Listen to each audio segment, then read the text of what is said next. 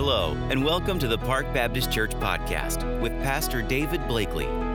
Our goal is to preach the Word of God in a real and authentic way, so you are filled with the Spirit to guide you through life each and every week. To learn more about Park Baptist Church, visit parkbaptist.com. And now, Pastor David Blakely.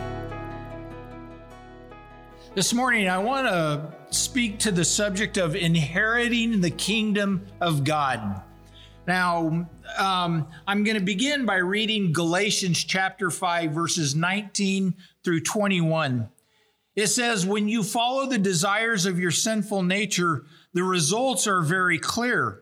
Sexual immorality, impurity, lustful pleasures, idolatry, sorcery, hostility, quarreling, jealousy, outbursts of anger." No, I am not describing a church business meeting. "Selfish ambition, dissension, divisions, envy, drunkenness, wild parties." Now I'm describing a church business meeting. "And other sins like these. Let me tell you again, as I have before, anyone living that sort of life will not inherit the kingdom of God." So Paul, in speaking about being led or being motivated by our worldly desires, by what is the Bible calls our flesh, he concludes with this ominous warning that those who practice, those who do these sort of things will not inherit the kingdom of God. Well, this is pretty important. We need to understand what is the kingdom of God, and then we need to understand how do we get into it? Because clearly, Paul here is saying that there are those who will not be in the kingdom of God. So we want to make sure that we will be in the kingdom of God. It was the kingdom of God was an important theme in Paul's ministry and in Peter's ministry, both, who are the two primary writers of the New Testament. And in our text here, Paul is talking about inheriting the kingdom of God. So let's spend a few minutes talking about exactly what is the kingdom of God. And one of the things that we need to determine is it here and now, or is it in the future? When and where and how does this kingdom of God take place? Well, first of all, let's look at the present and future understanding of the kingdom. In 1 Thessalonians chapter 2, verse 12, Paul writes, "We pleaded with you, encourage you, and urge you to live your lives in a way that God would consider worthy, for he called you to share in his kingdom and glory." So note that's speaking of something that was right then. That wasn't something off in the future. In Colossians 1:13, he says, "For he has rescued us from the kingdom of darkness and transferred us into the kingdom of his dear son." So again, there's the understanding that people were taken from an existing kingdom, the kingdom of darkness, and they were transferred into the kingdom of light, into the kingdom of God. So again, that was a present tense understanding. In Hebrews, it says that people were received into the kingdom. In Revelation 1:9, it says that they were companions in the kingdom of God. So there is certainly an understanding that the kingdom of God is present tense. Now, I want to go so far and take the next step and understand that the kingdom of God is the church of Jesus Christ. Now, when I say the church, I'm not talking about this building here at 121 East Park Street. This is nothing other than a building.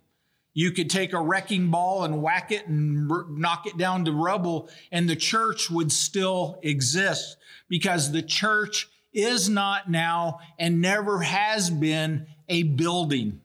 We need to understand that. This, I told the folks in the first, just to get their heart rate up a little bit, I told them we could cover the windows with chain link fence and turn this into a skating park because it's a building, it's not a church. Okay, we want to understand that. Now, the kingdom of God is made up of people who have committed their lives to Jesus Christ. The kingdom of God are people who have confessed Christ as Lord and Savior, and they have freely submitted themselves to Jesus as Lord. So really the term church and kingdom could almost be used interchangeably if you wanted to.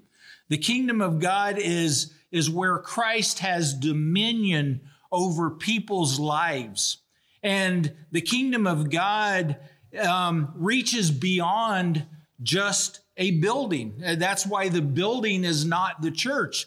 The kingdom are the people. Because every time a soul is saved, the kingdom increases. And every time the church acts like the church and is light and drives out darkness, then the kingdom of God advances. Ephesians 1, 22 and 23 says, God has put all things under the authority of Christ and has made him head over all things for the benefit of the church. And the church is his body. It is made full and complete by Christ, who fills all things everywhere with himself. So the kingdom of God is clearly in the present tense, but it is also in the future tense as well. Jesus spoke of the kingdom in the future. In Matthew chapter 13, Jesus said, just as the weeds are sorted out and burned in the fire, so it will be at the end of the world. The Son of Man will send his angels, and they will remove from his kingdom everything that causes sin and all who do evil. And the angels will throw them into the fiery furnace where there will be weeping and gnashing of teeth. Then the righteous will shine like the sun in their Father's kingdom. Anyone with ears to hear should listen and understand. So there, Jesus is speaking about a future understanding, a future kingdom. Again, in Matthew 25, Jesus is speaking about judgment, and he speaks about the kingdom in the future. Matthew 25, 34 says, Then the king will say to those on his right, Come, you who are blessed by my Father, inherit the kingdom prepared for you from the creation of the world. Both Paul and Peter speak extensively about the kingdom in a future understanding. For the sake of time, and understand there are many verses. I'm just trying to pick some so that we have the working understanding. But just for example, 2 Peter 1, 10 and 11 says, So dear brothers and sisters, work hard to prove that you really are among those God has called and chosen. Do these things and you will never fall away. Then God will give you a grand entrance into the eternal kingdom of our Lord and Savior, Jesus Christ. So we see that the kingdom of God is present, but it is also understood in the future. It is both present and future. In the present tense, just to kind of go through it again, because as Joe said, maybe it's only people in the Navy get 10%.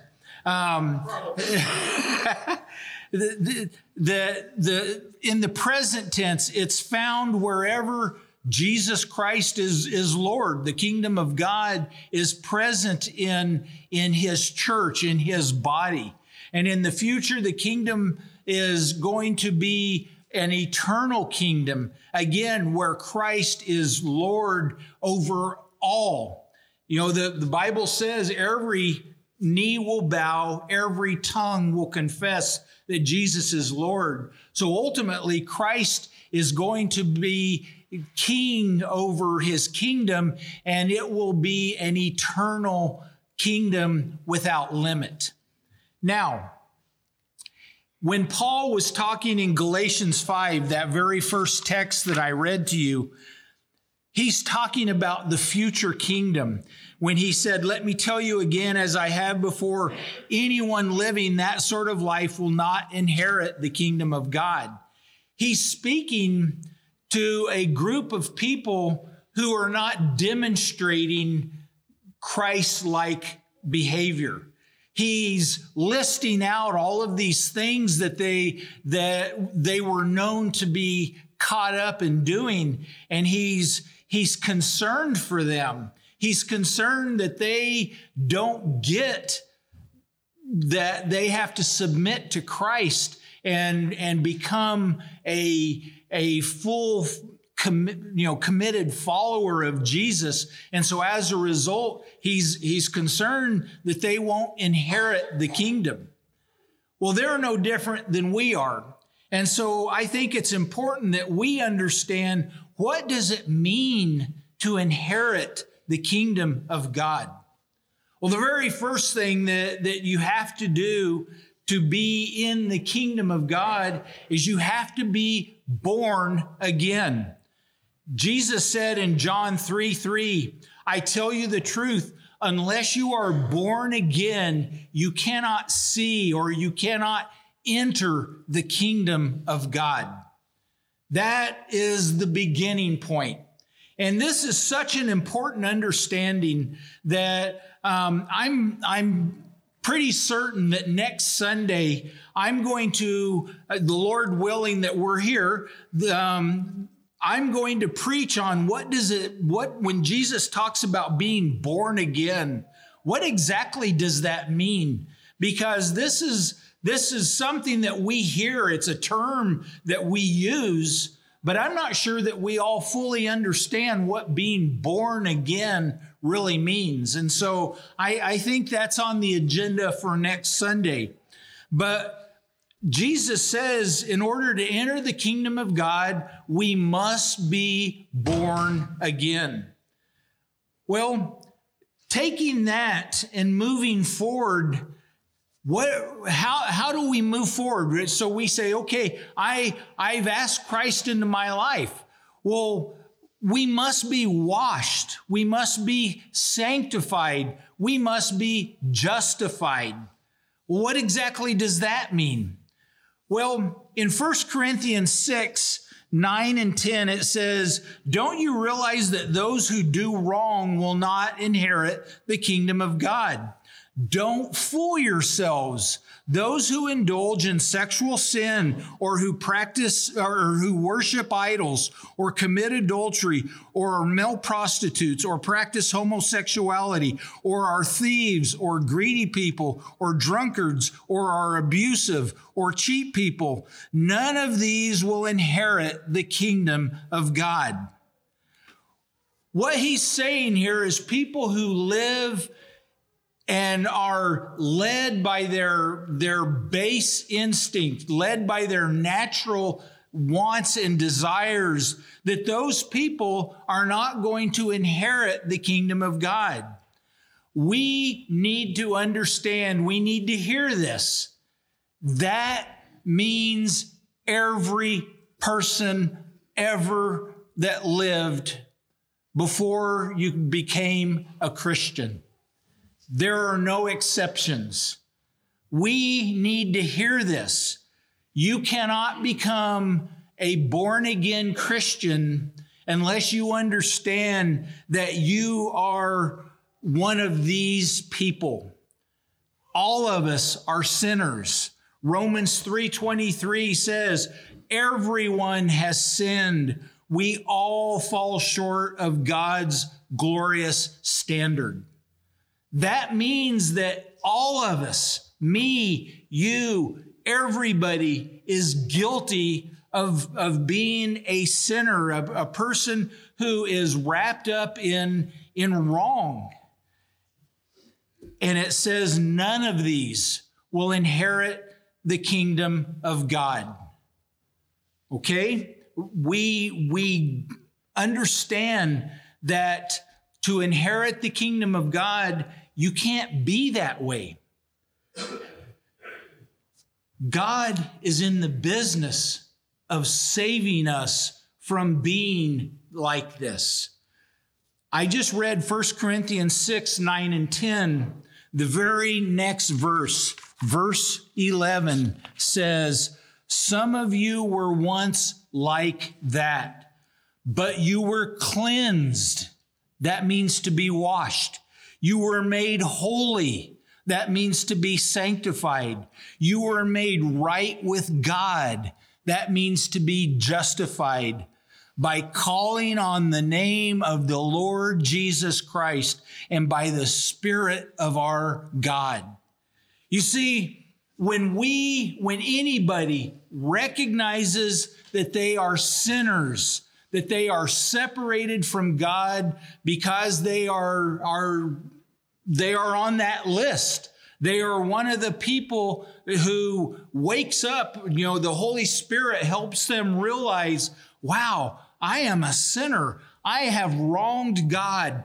My relationship with God is non-existent because I am a sinner. I'm a thief. I'm a liar. I'm an adulterer. I do these things. That's who I am. And when I realize that and I cry out to God and say, God, I am a sinner. I can't save myself. I can't be religious enough. I can't be good enough. I can't fix this. God, please save me. When we call on the name of Jesus Christ for salvation, He and He alone can save us. No one else can do it. Being religious isn't going to do it. Trying harder isn't going to do it. The only way that we can be right with God is when we cry out to God and say, please save me.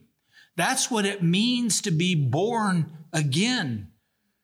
That we are born spiritually, responding out of love and devotion and appreciation for what God has done.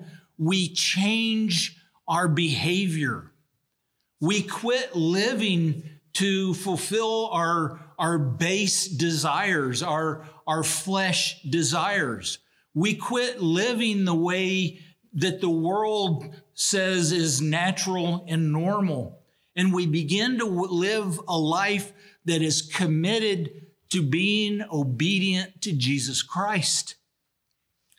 That means that we do away with the works of our flesh. We do away with that list.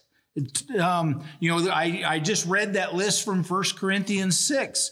You know, sexual sin, adultery, homosexuality, thieving, greedy, drunk, all of that stuff. And that's not a complete list. Don't sit there and say, well, I'm not on that list. Well, first of all, you are. But second of all, understand that that's just giving us an example, helping us to understand. But when we are born again, when we realize what God has done, that He took us as sinners and Jesus died on a cross in order to cover our sin, in order to take that guilt away from us. When we realize what God has done for us, then we say, I no longer am going to live a life that is pursuing after that stuff. We're no longer comfortable having sin in our lives. We no longer tolerate sin in our lives. I have a good friend that when he was in college, he accepted Christ as his Savior. And he had grown up he hadn't grown up in church or anything like that. And like I say, when he was in school, he accepted Jesus as his Savior. And not long after he was saved, he was laying in bed in the middle of the night and he was awoken by the Holy Spirit, who was convicting him because he had a stack of Playboy magazines. And the Holy Spirit, no one was telling him, get rid of the magazines, but the Holy Spirit was. And the Holy Spirit was just convicting him, saying, those no longer have a place in your life. Those don't belong in your life anymore. And so he's like, okay, God, I'll throw those away in the morning. And the Holy Spirit says, no, you need to do it now. And he was like, well, I'll throw them away, but not the Farrah Fawcett issue. You know, I can't throw away the Farrah Fawcett issue. And the youngsters in the class are in here are going, who's Farrah Fawcett? But the Holy Spirit's just convicting him. And so finally, at 3 a.m, he gets up and threw them away, even Farrah Fawcett. He bagged them up and threw them in the trash because he understood, because the Holy Spirit said, it's not proper, it's not right. It's inconsistent for a believer in Christ to allow something to stay on. And we need to be that way. When we become followers of Christ, we're no longer content. We're no longer at home with the sin that dwells in our lives. We put sin to death. We put off our old life and we put on a new life. Galatians 2:20 says, I am crucified with Christ. Nevertheless, I live, yet not I, but Christ lives in me. 2 Corinthians 5:17 says, we are new creations. In Colossians chapter 3, Paul writes it this way, so put to death the sinful earthly things lurking within you. Have nothing to do with sexual immorality, impurity, lust, and evil desires. Don't be greedy, for a greedy person is an idolater, worshiping the things of this world. Because of these sins, the anger of God is coming. You used to do these things when your life was still part of this world, but now it is time to get rid of anger, rage, malicious behavior, slander, and dirty language. You see, when you become a follower of Christ, when you become born again, you get rid of the stuff that is inconsistent with Christian behavior. And instead, you put on Christ. You put on a godly life. Continuing on in Colossians 3, beginning with verse 9, it says, you have stripped off your old nature and all of its wicked deeds. Put on your new nature and be renewed as you learn to know your Creator and become like Him. In this new life, it doesn't matter if you were a Jew or a Gentile, circumcised or uncircumcised, barbaric, uncivilized, slave or free. Christ is all that matters, and He lives in all of us. Since God chose you to be holy, to be the holy people He loves, you must clothe yourself with tender-hearted mercy, kindness, humility, gentleness, and patience.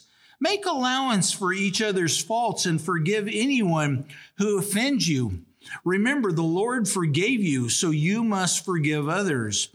Above all, clothe yourself with love, which binds us all together in perfect harmony. And let the peace that comes from Christ rule in your hearts. For as members of one body, you are called to live in peace and always be thankful. Let the message about Christ in all of its riches fill your lives. Teach and counsel each other with all the wisdom He gives, singing psalms and hymns and spiritual songs to God with thankful hearts. And whatever you do or say, do it as a representative of the Lord Jesus, giving thanks through Him to God the Father. When you have Christ in your life, you no longer accept allowing sin and our sin nature to hang around in your life. You get rid of it. He says here, you strip it off. and instead you put on Christ-like behavior. And I read earlier where Paul said, work hard at doing this. This isn't something casual where you go, well, I just can't seem to get it done. You invest yourself. You work at this process. It's a necessary thing that we do. And this is an important thing that we understand. We have to live by God's standard, and we have to do God's will in our lives. We can't just kind of live our own lives and do whatever we think best. Matthew 7:21, the first part of that verse says, "Not everyone who calls to me, Lord, Lord, will enter the kingdom of heaven." True faith is more than just going through the motions or giving lip service. It's not enough to do things because it's church stuff. Matthew 7:22 and 23 says, on judgment day, many will say to me, Lord, Lord, we prophesied in your name and cast out demons in your name and performed many miracles in your name. But I will say, I never knew you. Get away from me, you who break God's laws. What's the difference between a true follower of Jesus Christ and just someone that's being a quote-unquote Christian? You do God's will. Matthew 7:21 again, not everyone who calls to me, Lord, Lord, will enter the kingdom of heaven. Only those who actually do the will of my Father in heaven will enter.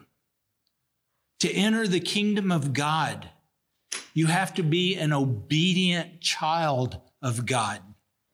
Period. It's not just something that we do on Sunday morning. It's not just something that we give lip service. It is you. It becomes who you are, to be a follower of Christ, to be an obedient follower of Christ. The kingdom of God is present. It is here and now, but it is also a future that awaits us. A glorious future. And when we are obedient children, we will inherit that eternal kingdom. But we need to understand that there are going to be those who step up, and Jesus is going to say, I don't know you. And those people are going to be shocked, because they're going to say, I was in church every Sunday. I was one of the best attenders at church, and I tithed every week, and I did all of those things. And Jesus is going to say, I never knew you. And the reason is because those people didn't seek to be transformed. They didn't allow Christ to change them. They were just religious on the outside. They weren't committed to Christ on the inside. There's a difference, and we need to understand that. Paul wrote to the Galatians because he was concerned for their salvation, because they were doing just this. They were professing Christ on the outside, but they weren't living Christ on the inside. Examine your life.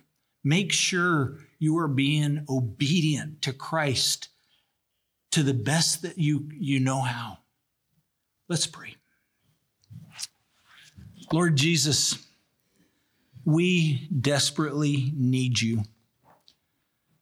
Every day, I'm reminded of the song, Every Hour I Need Thee. Lord, I pray for the folks in this room right now and those that are watching. God, each and every one of us have our own struggles and our problems and our issues that we're dealing with. And the bottom line is, we need you. And Father, I pray that you will help each of us to honestly examine our lives and to ask ourselves, am I truly born again? Am I living a life that is committed to Jesus, or am I just going through the motions? Help us, Father, to truly live the life you have called us to put off our old nature and to put on you, put on Christ. Lord, during this invitation, I just ask that you would move the hearts of each person here, especially those who need you, who don't have that personal relationship with you. Stir them, Father, to salvation. And I pray this now in Jesus' name. Amen.